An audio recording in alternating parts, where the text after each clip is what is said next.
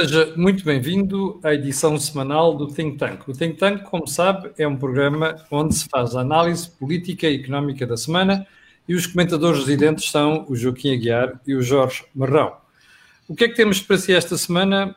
Olhe, três pontos. Primeiro, o governo perdeu o chão. O desnorte à volta do episódio com o Reino Unido e Espanha parece indicar isso. Segunda questão, as portas giratórias. E o que é que queremos dizer com isto? A nomeação, ou provável, ou melhor, indicação, de Ana Paula Vitorino para o regulador dos transportes. Ana Paula Vitorino, que até há pouco tempo foi governante, foi ministra, e é casada com o ministro Eduardo Cabrita. E em terceiro lugar, a nomeação de um boy para, as, para gerir as comemorações dos 50 anos do 25 de Abril. E a pergunta que fica é: isto é de uma democracia inclusiva? Bom, antes de irmos aos nossos convidados, vou lembrar que o Think Tank, ou melhor, vou lembrar que o canal Acordo de Dinheiro tem uma parceria com a Prozis e vou lembrar também que este canal tem ajuda à produção do grupo Sendis e Alidade. Joaquim, o governo perdeu o chão? Não, Camilo, eu acho que não, não perdeu o chão. Nós é que estamos dentro de uma fase de escuridão onde não se vê nem onde está o norte, nem onde está o sul. Porque no escuro uh, não é possível ter uma linha de orientação. Ora, esse é que é o ponto que eu penso que se deve sublinhar, porque não é culpa do governo, é a própria conjuntura que produz essa falta de iluminação. O, o que é responsabilidade do governo é não querer mostrar que estamos numa fase de escuridão. E para cada problema que aparece, juntam-se os argumentos para mostrar que é um contexto normal e que se vai encontrar a solução. A verdade é que nós não estamos num contexto normal Estamos numa crise que continua nas suas manifestações sanitárias, mas que está a ter consequências na economia que ninguém está a conseguir controlar. Não apenas em Portugal, evidentemente, todos os outros países têm as mesmas características, e depois os episódios que aparecem, como por exemplo agora a questão das eh, listas de livre circulação com o Reino Unido e com Espanha são apenas ilustrações dessa crise geral. Quando se procura argumentar nestes episódios com lógicas diplomáticas, perde-se a percepção de que não há aqui uma negociação.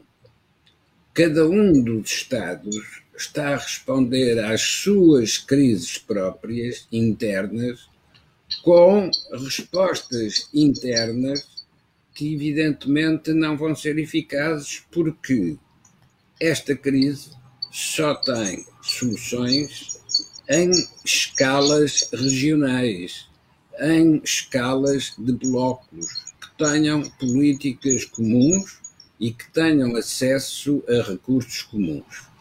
Quando cada um dos Estados procura resolver os seus problemas internos, gera contextos em que, aparentemente, a Inglaterra quer se fechar no seu mercado nacional, Espanha quer introduzir resistências à mobilidade que depois vem a ver que afinal eram equívocos uh, e essa restrição já foi levantada, mas tudo isto mostra a tal falta de luz, a, a escuridão em que nós estamos mergulhados. Para o governo enfrentar este tipo de dificuldade, penso que era mais eficaz transmitir à sociedade estas dificuldades concretas do que estar a aparentar uma normalidade que realmente não existe. E, portanto, vamos continuar a encontrar governantes em estado de confusão que dificultam uma resposta coletiva organizada. Joaquim, eh, eu compreendo quando Joaquim diz que isto não é um problema português, é um problema criado pela pandemia e que o problema é geral a nível da União Europeia e por aí adiante. E também compreendo quando Joaquim diz que isto não é um problema que apenas nos afeta a nós e, portanto, afeta outros países. Mas repare, nós não estamos a ver noutros países este tipo de surpresa a cada dia que vai passando, não é? Porque repare, na mesma semana ouvimos uh, o ministro Santos Silva, uh, que, que, eu recordo às pessoas é aquela pessoa que gosta de malhar na direita, uh, o ministro Santos Silva dizer duas vezes que foi apanhado de surpresa. Quer dizer, um governo não é para ser apanhado de surpresa, não é? Um governo é para prevenir e ter soluções para os problemas que lhe vão aparecendo. Por acaso, o problema de Espanha parece que foi resolvido com o telefonema de Marcelo Belo Souza para o rei de Espanha e outro de António Costa para Pedro Sanches, mas o problema do Reino Unido não está resolvido. E isto é só surpresa, só surpresa. Ou seja, temos um governo para dizer que se foi apanhado de surpresa? Oh, Camilo, isso é tem a ver com o tal estado de escuridão em que todos estamos mergulhados. Quem é governante tem uh, uma escolha a fazer ou reconhece essa escuridão e fala dessa escuridão ao país, ou quer uh, ignorar que não está a ver o que é que vai acontecer e aparece com declarações que de facto não descansam a sociedade nem a orientam para aquilo que deve ser a, a, a resposta adequada.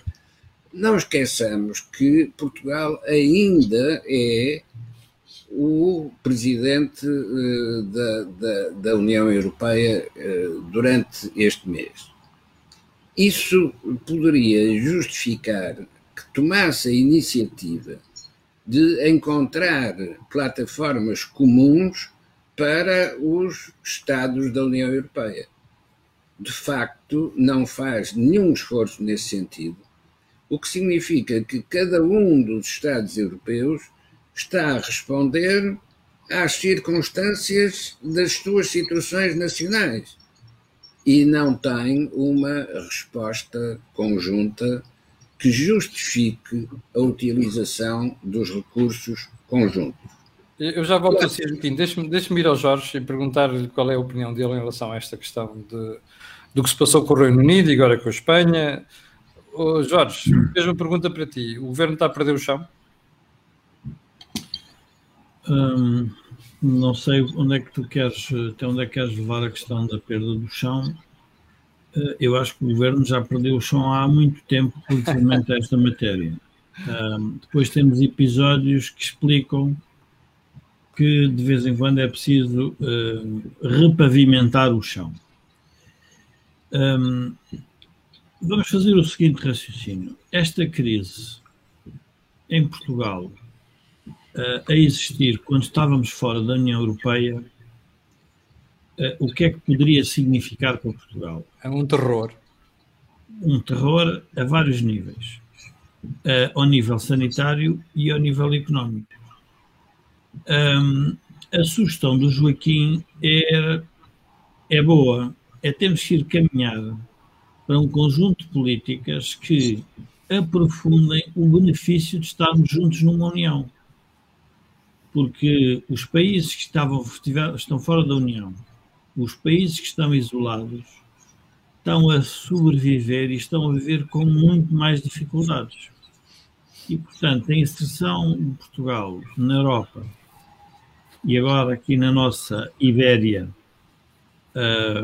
aqui mesmo ao lado, significou que nós estamos a ter um benefício extra nacional. Mas a verdade é que os políticos continuam a ser eleitos pelos eleitores nacionais e têm que encontrar respostas que acomodem as insatisfações da sua nação. Ora, numa crise sanitária, que é uma pandemia, portanto, não é localizada num país em concreto, é um pouco estranho que se querem encontrar soluções nacionais. E depois a pergunta que eu faço, e é uma pergunta que tenho, tenho, tenho feito ao longo deste tempo todo, é serão os governos de esquerda ou de direita que vão gerir melhor a crise? Não é. O que eu acho que nós temos que pensar é que seria um conjunto de políticas públicas europeias acima dessa dimensão de crise de direita a esquerda ou dessa luta, eh, dessa luta de identidades ideológicas de direita a esquerda e pensar que a solução estaria na própria Europa. Ora, oh, nós Jorge, só uma pergunta, não é, isso, não, é isso, não era isso que vinha acontecendo até estes episódios? Não, o Reino Unido não está na União Europeia. O Reino Unido fechou-se sobre si mesmo porque a União Europeia não compreendeu ou não quis compreender ou interpretou o Reino Unido mal a decisão política de imigração europeia. Eu percebo isso, Jorge, mas, uh, mas vai um bocado para além disso, que é o Reino Unido pode ter saído formalmente da União Europeia. O problema é que vai ter que respeitar uma série de princípios do relacionamento com os países europeus. E este é um deles. Quer dizer, não pode tomar decisões unilateralmente, seja por questões internas ou outra coisa qualquer, independentemente de nós nos termos posto, posto, posto a jeito com aquelas celebrações idiotas do futebol.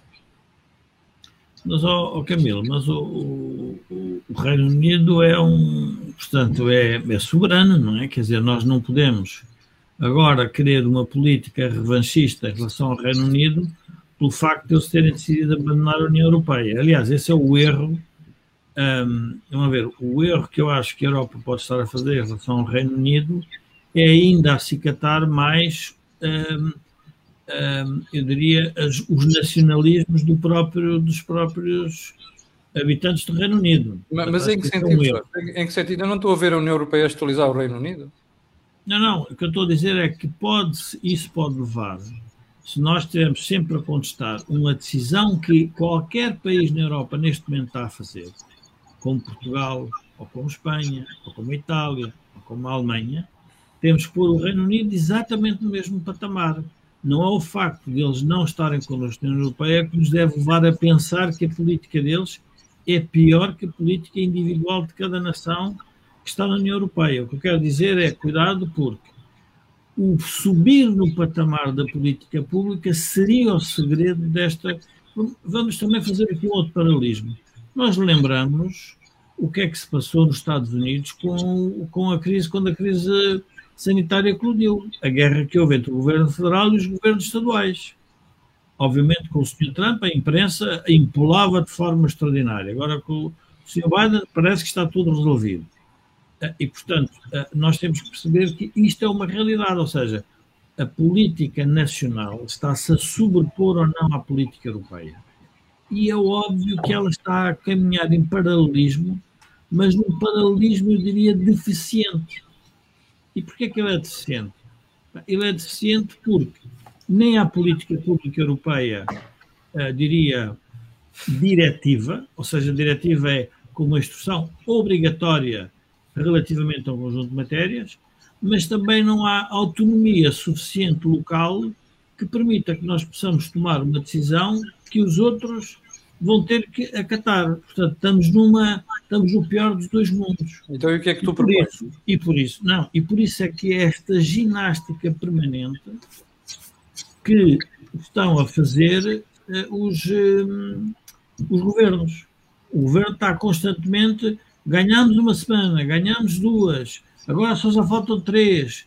Uh, isto parece, parece, isto é ofensa para os sportinguistas, que levaram 19 anos a serem campeões, eh, em que todos os anos começavam, é este ano é que vai ser. Nós estamos nessa fórmula. Este, agora é que vai ser, agora é que vamos ter a solução. E de repente, Camilo, no jornal em que nós escrevemos, o Jornal do Negócio. Há uma declaração de um dirigente do turismo que antes de os ingleses fecharem dizia que é preciso que as outras, os outros setores voltem a recuperar como recuperou o turismo. Ora, um dia depois é desmentido por uma realidade que ultrapassa. E então vem ao de cima aquilo que nós discutimos há meses no think tank. A política de Portugal só faz sentido se nós conseguimos influenciar as políticas públicas europeias integradas na Europa. E enquanto nós não nos convencermos disso e continuarmos com os heróis nacionais, com os tiques nacionalistas, com ideias que somos donos da nossa própria vontade, com as querelas internas uh, eternas, tudo isto é um, é um contrassenso insano, quer dizer, e portanto esse é um dos problemas que eu vejo. Mas, mas quando tu dizes, enquanto não nos convencermos, tem que ser uma política europeia, eu acho que nós estamos razoavelmente convencidos quanto a isso, Jorge. Uh, ou, ou, seja, não me parece que Portugal, aliás, tenha-se qualquer veleidade em relação a, a, caminhar sozinho na Europa. O problema é que nós não estamos sozinhos, não é? Como se viu agora no caso de Espanha. Uh, a questão é que isto não depende só de um país, depende de todos, mas o mínimo de coordenação entre os ministros destas áreas, se calhar ajudava para não termos situações destas. Oh, oh, Camilo, mas é que a política, a política, diria, de negócios estrangeiros um, da Europa, dos países da União Europeia, tem um fórum específico para ser feita. Mantém-se as políticas bilaterais, mas há um fórum específico. O que eu quero dizer é o seguinte: isto era quase como que para a eleição do Papa o, o, o Concílio Carmelício não se, não se pode, diria, uh, desintegrar enquanto o Papa não é eleito. Ou seja, o que eu quero dizer com isto? Enquanto a Europa não se fechar a resolver este problema, vai continuar a criar um equívoco nas populações que a Europa consegue resolver os seus próprios problemas. Ora, isto, a, a realidade demonstra que não é verdade. Porquê? Porque não, não os, os, políticos europeus, os políticos uh, uh, que, que, no fundo, uh, lideram os diferentes países da Europa, não decidiram fechar-se, como fizeram em relação, por exemplo, à questão da emissão de dívida. Em relação à questão da emissão de dívida, foi feito um calendário e chegou-se a um acordo. Sobre a crise sanitária, o único acordo que se chegou foi a compra das vacinas. Sobre o que cada, um, cada país faz relativamente à gestão do Covid, é uma coisa um bocadinho mais, cada um faz à sua maneira. Ora, o que nós estamos a sugerir é um, algo diferente. Pronto, então isto, já estou convencido, depois de ouvir os dois, que eu estou enganado e o governo não está a perder o chão. Não está o quê? Que o governo não está a perder o chão que isto não é não, não, não, oh, Camilo, então interpretaste mal as nossas, a nossa. Dê-me só assim, um minuto que eu. Está bem? Força. Jo, Joaquim, uh, deixa-me voltar assim. Pegando, eu, eu, compreendo que o caso do Reino Unido é um bocado diferente, porque o Reino Unido já não está na União Europeia. Mas no caso espanhol já não.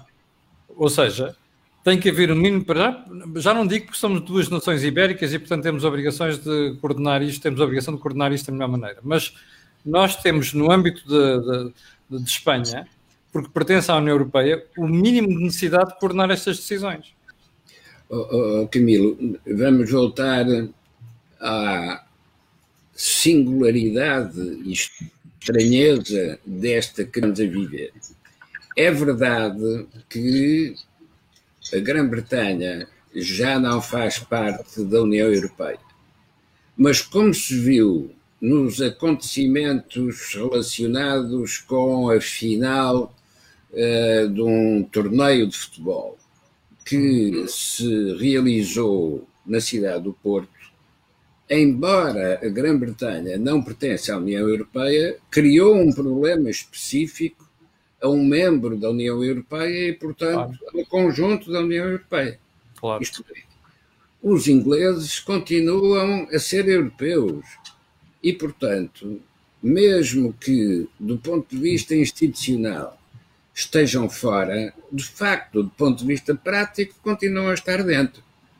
Em relação à Espanha, aquilo que cada país está a fazer não é coordenado com os outros países nem com as instituições europeias, que, aliás, não têm nenhuma estrutura que esteja vocacionada para ter uma política de saúde.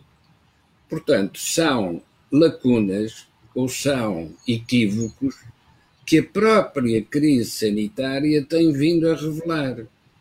E como acontece com todas as crises, ou se quisermos, com todas as guerras, é a própria evolução do incidente que vai demonstrando o que é preciso fazer para encontrar as respostas para este tipo de desafios. E, portanto, a União Europeia vai evoluir em função desta crise. Agora, não teria de acontecer nada se tudo tivesse evoluído sem dificuldades e sem acidentes. É justamente porque houve dificuldades e porque há acidentes que as instituições têm de se adaptar a esta nova realidade que não estava, não foi antecipada, não foi prevista. Ainda andamos à procura de saber de onde é que teve origem o vírus que provocou eh, toda esta perturbação, mas não tenhamos ilusões sobre o que são as consequências. Não se voltará à situação anterior. Isto quer dizer o quê? E isso tanto acontece nos países como acontece na própria União Europeia. Como é que vai ser essa evolução? Penso que é a própria fragilidade em que vão ficar cada um dos membros da União Europeia que vai obrigar a dar um salto qualitativo dentro da União Europeia e das suas instituições. Quanto tempo é que isso vai demorar?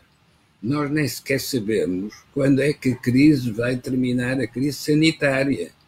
Portanto, muito menos podemos querer saber quando é que vai terminar a crise institucional. Nós estamos numa crise de tipo novo, não é comparável com a crise financeira de 2011, não é comparável com outras crises vividas no passado, porque de facto, em termos de estrutura global, esta crise nem sequer é comparável com as crises epidémicas que tivemos ao longo da história.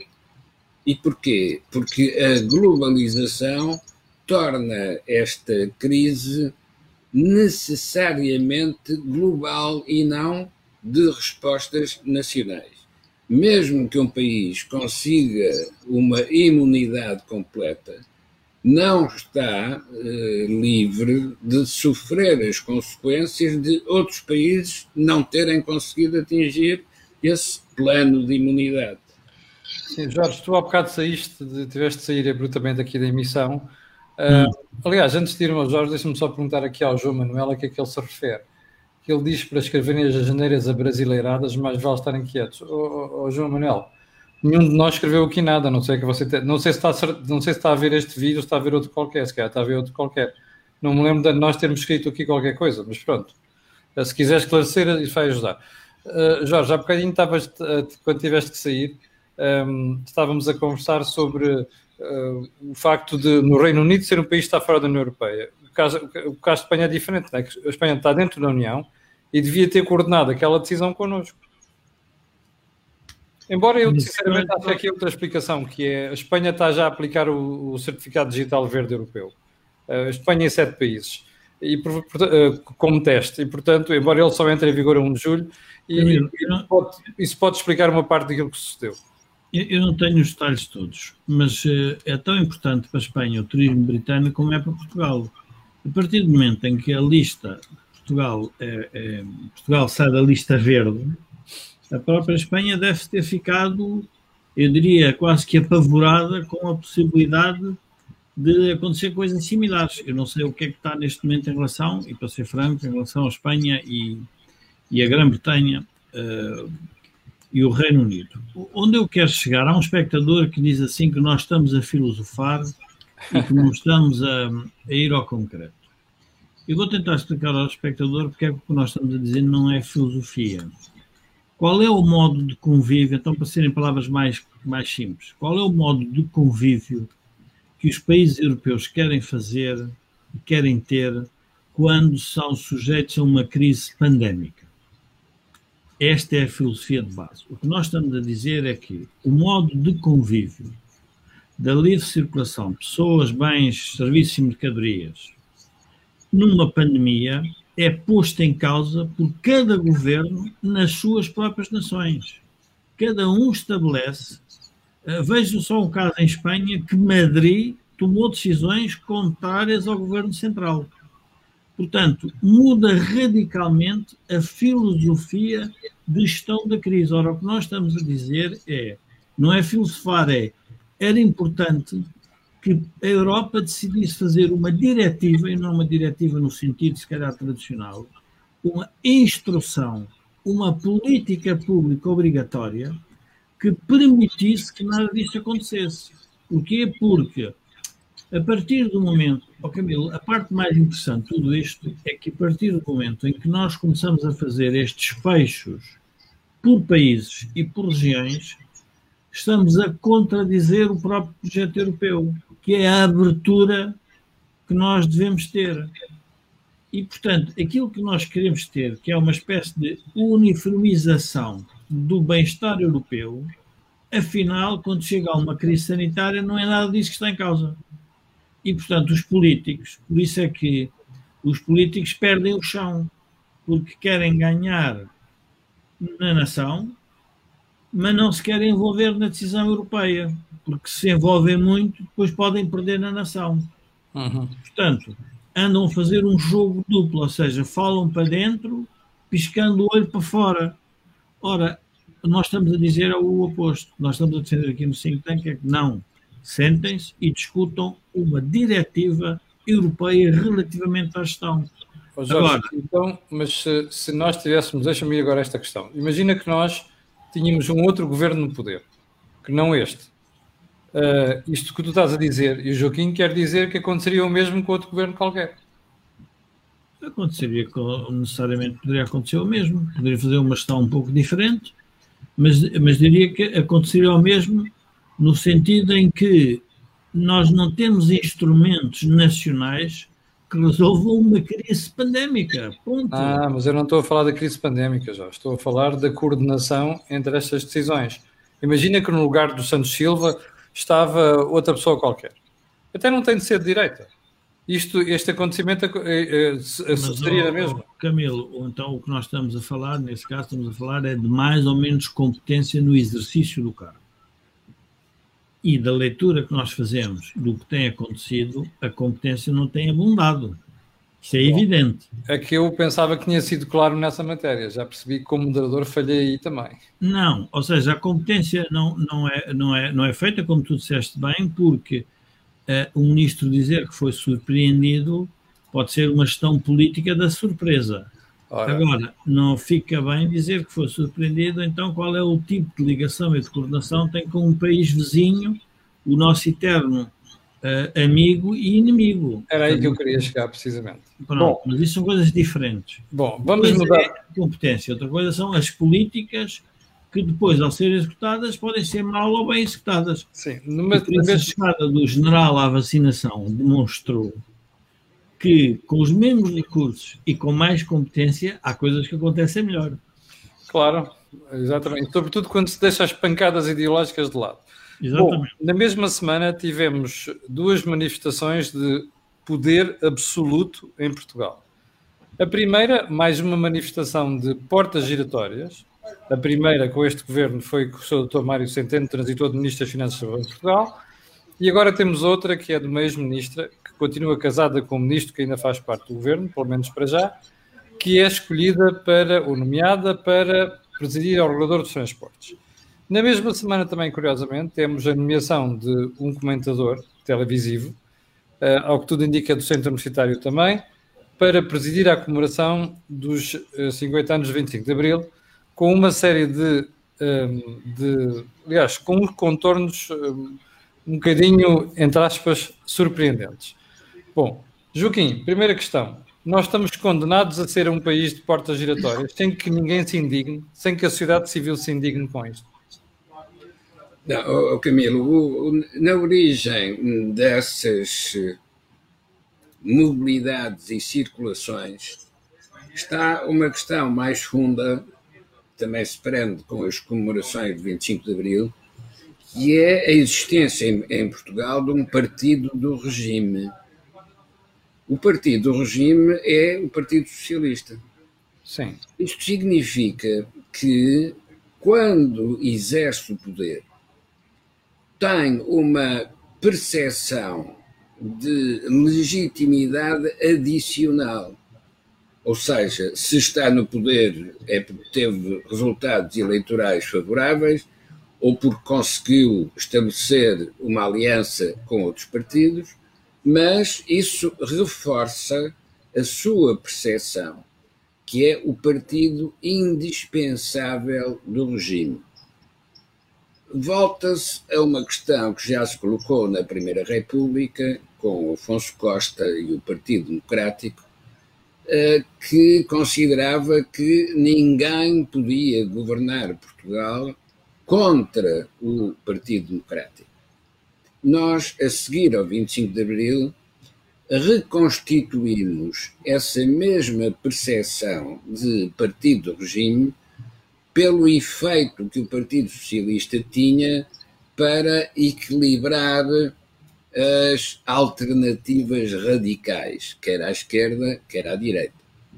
Ora, isso continua no código genético do Partido Socialista. É o Partido Charneira, como classificava Salgado Zanha. Partido Charneira é aquele que pode fazer alianças para um lado e alianças para o outro, mas estando sempre no poder, isto é, sendo aquele que escolhe para que lado faz a aliança.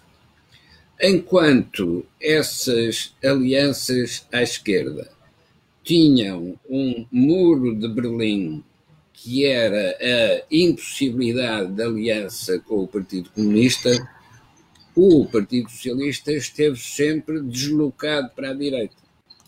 A partir do momento que acontece em 2015, em que António Costa rompe essa barreira diferenciadora e o Partido Comunista passa a participar numa maioria parlamentar, esta, eh, esta posição charneira do Partido Socialista apareceu reforçada. Claro que isto a seguir se manifesta na escolha de dirigentes políticos para certas funções. Não é um problema de portas giratórias, é um problema natural no Partido Socialista. É o partido do regime. Quando escolhe para uh, dirigir as comemorações dos 50 anos de 25 de Abril. Uma determinada personalidade faz isso em nome do objetivo central dessas comemorações, que é justificar o papel do Partido Socialista como o partido do regime, isto é, o partido que está na gênese da identidade do regime político português. Agora vamos ver o que é a questão dos regimes. Uh, nós já tivemos uh, um regime colonial uh, que foi derrubado justamente porque a sua política colonial conduziu a um abismo. Foi o sistema político do Estado Novo que tinha dentro de si essa peça central que era o regime colonial. O que aconteceu com o fim desse regime colonial não é comparável com o que aconteceu com a independência do Brasil. A independência do Brasil, quando acontece, acontece por ação dos próprios governantes portugueses. Com o 25 de abril de 74, o que acontece é que o regime colonial cai por ação dos militares, que eram parte essencial desse regime colonial. A seguir, o poder civil que se afirma, afirma-se na base do Partido Socialista. E por isso é que o Partido Socialista ocupa essa posição de partido do regime. o que é que está nesta, neste atual regime político? Não é a questão colonial, é a questão distributiva. Isto é, se este regime distributivo deixar de ter recursos para distribuir, toda a estrutura do Partido Socialista fica ameaçada. E, portanto, o Partido Socialista vai ter de continuar a fornecer os recursos para manter a estrutura distributiva que caracteriza este regime. Não esqueçamos que do programa do MFA fazia parte um objetivo político que era proteger as classes mais desfavorecidas. Isso continua a estar na raiz fundadora do atual sistema político. Se não houver recursos para distribuir, a legitimidade deste regime político é posta em causa. É para isso que o Partido Socialista tem de se proteger, porque na eventualidade de uma crise distributiva desaparece a função de legitimação que o Partido Socialista eh, apropriou. E se fossem outros os governantes, não sendo do Partido Socialista, será que seriam mais eficientes? A resposta a esta pergunta não tem nada a ver com a capacidade e a competência. Tem a ver com a rapidez com que se ajustam a novas circunstâncias. O exemplo de 2011 é significativo para esta questão, porque se se lembrarem do que é que foram as campanhas eleitorais que levaram à vitória do Passos Coelho e do Partido Social Democrata na altura, na campanha eleitoral foram apresentadas pelos candidatos do PSD várias propostas de redução dos impostos, de redução das funções do Estado. E o que veio a acontecer depois de 2011 foi exatamente o contrário. Tiveram de aumentar a carga fiscal, tiveram de aumentar as intervenções do Estado, mas o PSD não tem dificuldade em se ajustar a estas condicionantes políticas inesperadas. No Partido Socialista isto não acontece. No Partido Socialista não é possível deitar fora, esquecer, abandonar aquilo que são os valores essenciais da sua posição como partido de regime. E, portanto, fica preso do seu próprio peso eleitoral. E não se pode afastar disso. Por isso é que é difícil ajustarem-se a políticas europeias, na medida em que as políticas europeias podem contrariar ou podem anular aquilo que são as suas posições programáticas como partido de distribuição. Joaquim, já volto a si, deixe-me ir ao Jorge, mas antes de mais quero uh, fazer referência aqui a uma questão que várias pessoas estão a colocar desde o início do programa que é deslinha as legendas, o que é que tem as legendas? Nós não temos as legendas ligadas, ok? Ainda agora fui aqui aos settings tentar perceber se tinha havido erro de nossa parte. Não há erro nenhum, está aqui a dizer desativado. O que é que vocês têm que fazer? Desse lado, desligar as legendas. Eu não posso fazer mais do que estou a fazer aqui. Portanto, essa questão das legendas, espero que fique, fique eh, resolvida. Aliás, eu estou, fiz o teste, estou aqui a ver, abri uma outra janela com o programa e não há legenda nenhuma. Portanto, isso agora é um problema vosso. Nós não conseguimos fazer mais isso aqui, mais nada deste lado. Jorge, para fechar este tema do, das portas giratórias, isto não cria um problema à sociedade. Repara, nós temos um ex-ministro das Finanças que foi para o Banco de Portugal. E, portanto, aquilo que ele fez enquanto ministro está a ser julgado agora com os mesmos sapatos, numa função diferente. Agora temos uma senhora que foi ministra dos Transportes, com conhecimento até muito bom daquilo que é a problemática do mar e dos portos, que agora vai para a regulador dos transportes. Ora, como é que o regulador dos transportes vai, vai julgar os atos de uma pessoa que foi ministra sabendo que tem os mesmos sapatos? Isto não é preocupante para a democracia? Camilo, isso é, não, é, não só é preocupante, como é a revelação da doença desta democracia, deste regime. Um, o Joaquim, em conversas privadas, tem uma expressão que eu, se ele me permite, vou utilizar, que é as formigas estão onde está a compota. E, portanto, a compota, ou seja, a compota está no dinheiro que o Partido Socialista pode distribuir com recursos de todos os portugueses e as formigas vão se aproximando do frasco da compota. E, portanto, a formiga tem que ir demonstrando que é fiel ao dono da compota.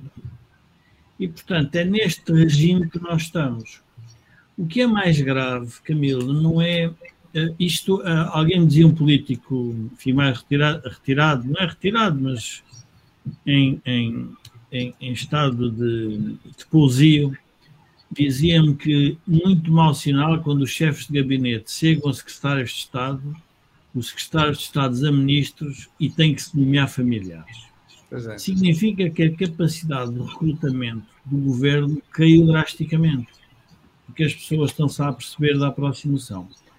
Eu vou fazer aqui uma afirmação que obviamente é, é provocatória e, e, como é perspectiva, posso me enganar.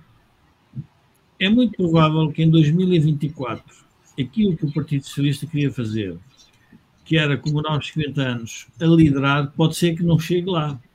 Porque 2024 ainda vai muito tempo, as eleições são em 2023. E, portanto, estamos. Agora, o que é notório é a necessidade que o Partido Socialista tem de planear com cinco anos de antecedência o 25 de Abril. Pois. Isso é que é notório, ou seja, significa que quer montar uma campanha sobre Abril, mas não quer falar no 25 de Novembro, porque Abril diz muito mais à ala esquerda que o, que o PS quer manter. Pois e é. a extrema esquerda. Por acaso, esse é o tema do. Era o que eu, é, é uma parte dessa análise que eu vou fazer amanhã no programa da manhã, curiosamente. O que, o que eles querem fazer, o que eles querem fazer é manter sossegados os abrilistas e a única coisa acertada é buscar o general Ramalhianos, que esse sim representa a luta verdadeira de Abril que se revoltou contra. Revoltou-se no bom sentido, não é uma revolta militar, mas que se fez uma espécie de uma insurreição, se quisermos, relativamente ao que estava a passar entre abril e novembro.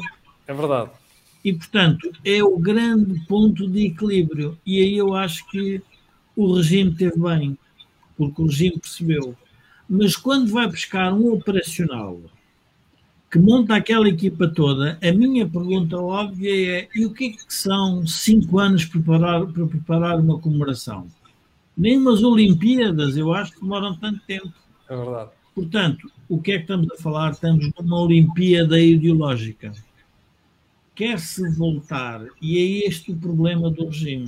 O regime não acredita que morreu na sua lógica essencial, que é nós vamos tributar os portugueses, vamos distribuir, mas a pergunta é: nós só temos dívida, é que os 50 anos de Abril pode ser a comemoração da maior dívida que Portugal alguma vez teve na sua história. Jorge, não são 5 anos, são 13. É? São, faltam 3 anos, não são 5 anos, até aos 50 Não, não, eu quando digo 5 uh, anos, porque isto já tinha sido, penso que anunciado, alguém tinha falado. Uh, na ideia do, não estou a dizer o, o tema do que é cinco anos de, de, de, preparação, é muito tempo de preparação. É verdade, é verdade. Que, em que se fala que os 50 anos é que era o grande marco. Uh, Sim, marco. Mas, mas, tem outra componente que é, repara, os, os, não é só uma questão de um, entreter a esquerda e sobretudo a extrema esquerda, ou seja, a esquerda do 25 de, do 11 de março e não a esquerda, ou não o país do 25 de novembro, mas tem outro pormenor, é claramente um tacho, não é? Oh, Camilo, o tema não é que nós estamos a ver, se nós pensarmos no Procurador-Geral da República, no Tribunal de Contas, nos presidentes da RTP, na questão da Lusa, na questão das, das comissões de coordenação uh, uh, regionais, uh, nos órgãos no Banco de Portugal, se pensarmos nestas comemorações, nós estamos a assistir aqui a uma ocupação ideológica dos cargos do Estado, que são é todos nós, por pessoas que têm uma preferência específica sobre uma ideologia. E a pergunta é: qualquer partido alternativo que ganhe, o que é que vai fazer com essas instituições? Ah, oh Jorge, só um pormenor. Eu, eu, eu pensava que, isto se referia a, que o cargo do Adão e Silva se esgotava em, em, nos 50 anos, mas não. Estão aqui pessoas a dizer, com razão, porque agora fui, fui consultar e é verdade, que a função só extingue dois anos depois, portanto tens razão, são cinco anos ali. Não, eu quando dizia cinco anos é porque eram os tais dois anos e tinha sido falado antes que ia Sim, ser é mais tempo. Tens razão, tens ah, razão. Uh, o, que eu, o que eu quero dizer é que nós estamos a criar, isto é, em termos práticos é assim, Camilo, nós estamos a criar um Ministério de Abril. Pois. É um Ministério, mas, mas é que, Camilo, é que a história está-se a repetir de uma forma inacreditável. Os regimes absolutos ou ditatoriais têm que ter um sistema de propaganda o, no, no, no, António Ferro, o Serviço Nacional de Informação. O Salazar. Ora, não há nada melhor do que usar Abril para manter uma equipa de propaganda permanente do que é que vai ser o regime.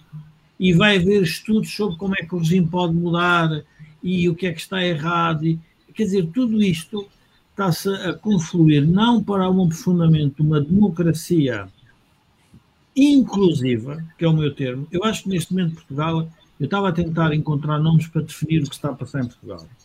Eu acho que nós estamos a passar o que eu chamo o socialismo financeiro, o socialismo compadrio e a democracia exclusiva, não é inclusiva. Estes três fatores juntos, mais a questão da dívida, vão demonstrar que o regime não vai poder continuar por muito mais tempo. E o que é mais estranho é o líder da oposição não, ser, não, não, não ter sido consultado sobre uma data que é de todos os portugueses. Mas o que é que está, o que é, o que, é que isto demonstra? Que há uns portugueses que acham que são donos de Abril. E eu acho que a Iniciativa Liberal teve muito bem quando decidiu fazer a sua marcha. E disse: não, Abril não é daquelas pessoas que perderam no 25 de novembro. Abril é de todos os portugueses. E, portanto, tudo isto é uma, eu diria que é uma, é, é fantástico ver que é o poder como ele é exercido. E o poder, quer seja à esquerda, quer seja à direita, quando se quer tornar absoluto, faz sempre os mesmos erros. Sempre. Bom, agora vamos passar para. Já está há uma semana que não, uh, que não tínhamos uh, a nossa literacia económica. Uh, esta semana nós escolhemos, Jorge Marrão, a tributação das empresas a nível mundial com o acordo do G7 em matéria de IRC mínimo, uh, os tais 15%. Uh, Joaquim Aguiar, quer comentar?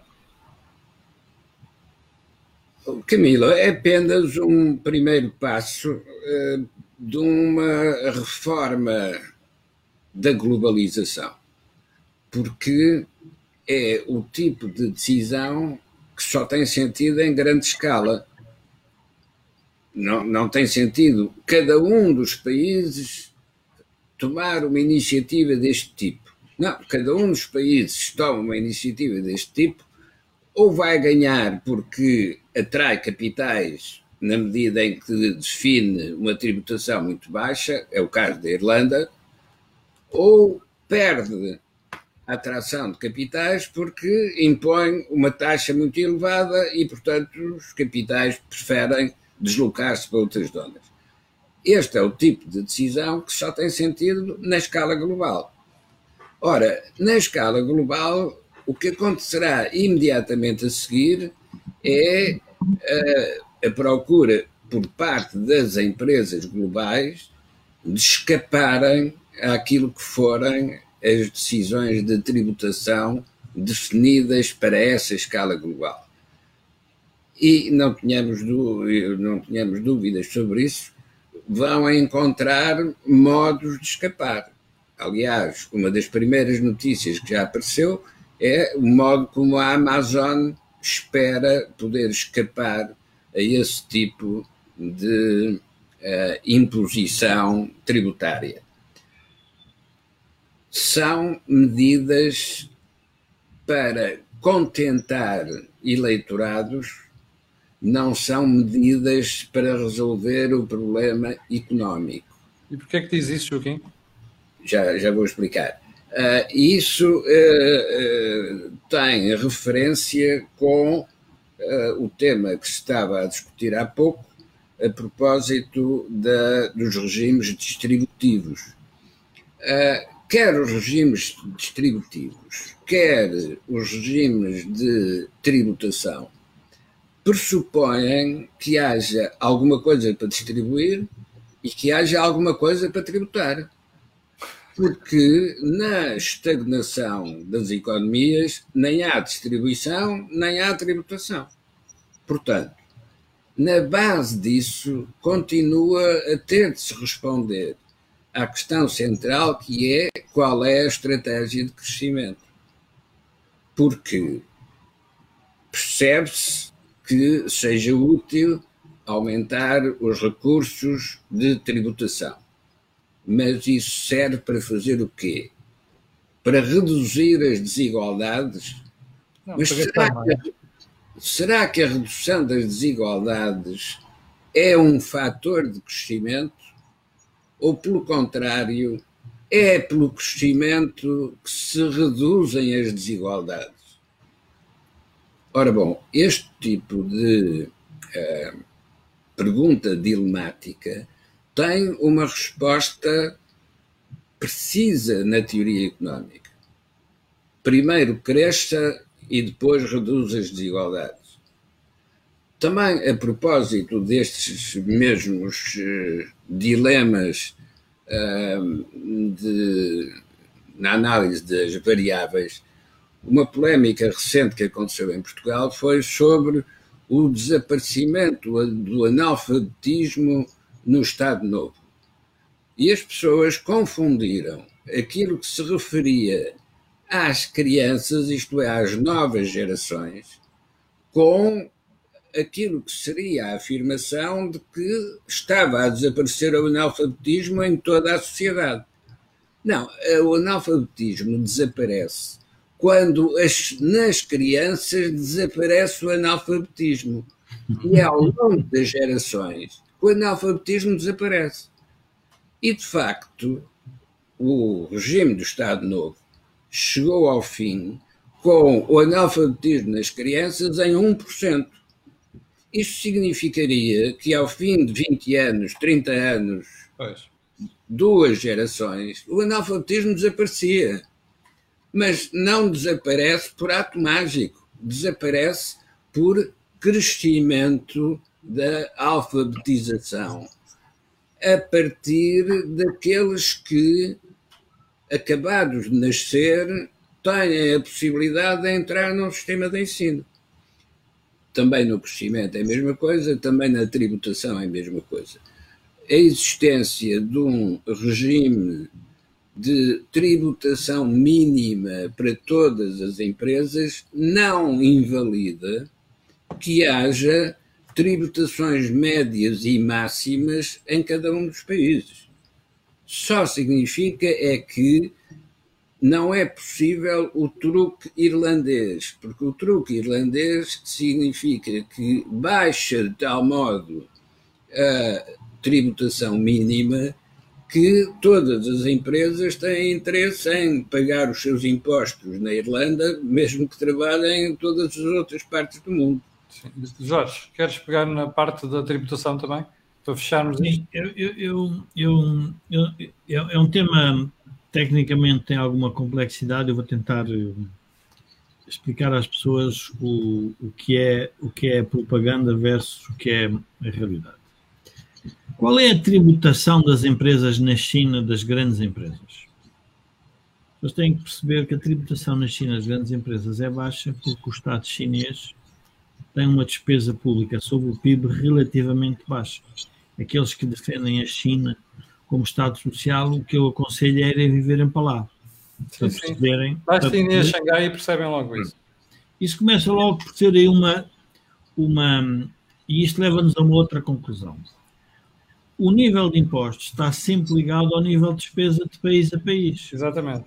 E, portanto, à medida que os países decidem fazer despesa pública, têm que tributar os seus cidadãos e as suas empresas. Mas a pergunta é: mas quem é que paga o imposto sobre as empresas? E a resposta é muito simples. Os consumidores.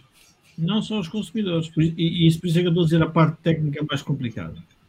Vamos admitir que a empresa é monopolista. Se a empresa é monopolista, caso do Facebook, nós fazemos isto no Facebook, o que é que ela faz?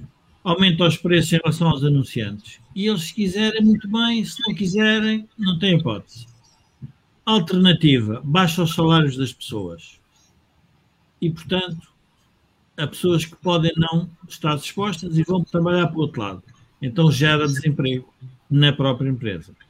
Portanto, se nós estivermos a falar numa empresa, empresas que são monopolistas, podemos ter a certeza que é a sociedade como um todo que vai pagar esse imposto. Não é o dono da empresa que o vai pagar. Mas foi o que eu disse há bocadinho, foi o consumidor. É o que eu estava a dizer há bocado. Claro, pronto. Mas os consumidores é nas empresas eu percebo, percebo. em que há muita concorrência, em Exato. que a empresa não consegue passar Sim. O, o, o, o problema do, de uma forma evidente. Então, o, que é que faz? Altera a relação capital-trabalho. Vai dizer assim: então está bem, eu vou ter que pagar mais impostos. Então, nesse caso, eu vou, se calhar, encontrar outros fatores de produtividade. E quais são outros fatores de produtividade? São mais investimento em máquinas, pois, menos investimento nas pessoas. Qual é o recurso mais barato? Portanto, não é nada neutral o que estão a dizer. E a outra pergunta que eu faço é: e todos os países vão seguir religiosamente essa política? Não. Porque há um país que diz assim: olha, relativamente ao custo do trabalho, a TSU do meu país é mais baixa. É verdade. Então o que é que ele faz? O custo do trabalho nesse país pode ficar mais barato e, portanto, até pode pagar mais a nível de IRC. Portanto, a ideia da harmonização fiscal a nível global é boa relativamente a um eventual, diria, abuso de alguns países, mas a capacidade de se concretizar de forma efetiva provavelmente pois. vai ser reduzida. É muito porque, porque o caso português é um caso muito interessante, que é nós já não tínhamos capacidade de, não, não, de alterar no IRC e no IRS, e então fomos para os impostos indiretos. Pois. E o que é que depois estamos a fazer relativamente aos, aos não residentes? Estamos também a beneficiar, ou seja, nós temos que ter a noção que a competição no mundo global pela eficiência dos Estados é muito importante. Se os Estados tiverem noção que é preciso ser eficiente, ou seja, ter o melhor Estado social ao mais baixo preço, isso significa que o país é um país competitivo fiscalmente. Logo, é, por, é de imediato. Agora, se nós pensarmos que vamos ter o Estado Social que nem a própria economia o consegue pagar, então, para além de termos dívida, andamos a, a, vamos lá ver, só andamos a querer subir o patamar do imposto em todos os outros países. E aquilo que nós referimos no início, que era preciso haver uma política pública global europeia sobre a pandemia, este é um exemplo que há uma política pública global sobre os impostos. Então, é possível que os, que os países se entendam sobre esta matéria. E depois eu ainda queria referir outra coisa que as pessoas às vezes esquecem.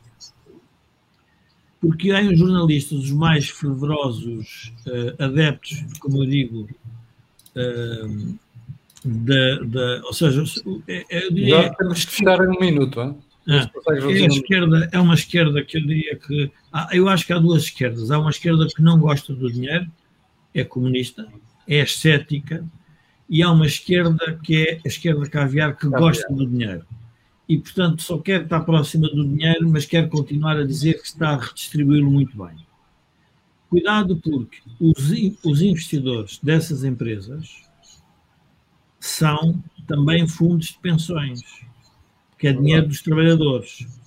e esses já pagam, cada vez que lhes é distribuído dividendos, pagam imposto. E, em geral é muito igual entre países, 28,5%. O que nós estamos a falar é não pagar os impostos na sede da empresa. Mas quando a pessoa recebe o dividendo ou o juro, já é tributado. E, portanto, há uma tributação sobre esses lucros quando são distribuídos. Não há uma tributação quando ele é produzido. Portanto, é só para também clarificar, porque parece dar a ideia que o paraíso fiscal é de tal ordem que eles não pagam em lado nenhum. Pois, não é verdade. Exatamente. Quando tiverem distribuir para a sua esfera, têm que o pagar. E, Bom, portanto, é outra, é outra coisa que eu gostaria de. Sim, senhor. Chegamos, chegamos ao final do programa de hoje. Está aqui uma bela sugestão da Milu Bautsky, que passou a ser o nosso espectador regular, que diz assim: o programa de hoje tem que ser ouvido de novo já em casa para ser bem percebido. Há aqui muito para aprender. A Milu, que foi minha colega da escola secundária no, na, na Covilhã, quero agradecer este comentário e, sobretudo, porque revela a qualidade da análise que Vossas Excelências aqui fizeram. Jorge e Joaquim, nós voltaremos a ver-nos daqui a uma semana e para o final eu vou só pedir às pessoas, estão 1500, estão em direto neste momento, aquilo que peço sempre que é colocarem um gosto de fazerem partilha nas redes sociais, também já sabe porquê. Aquilo que houve aqui não houve mais lado nenhum. E para fechar, vou lembrar que o canal tem uma parceria com a Prozis e que este programa tem ajudado à produção do grupo Sendis Alidade. Muito obrigado e até daqui a uma semana.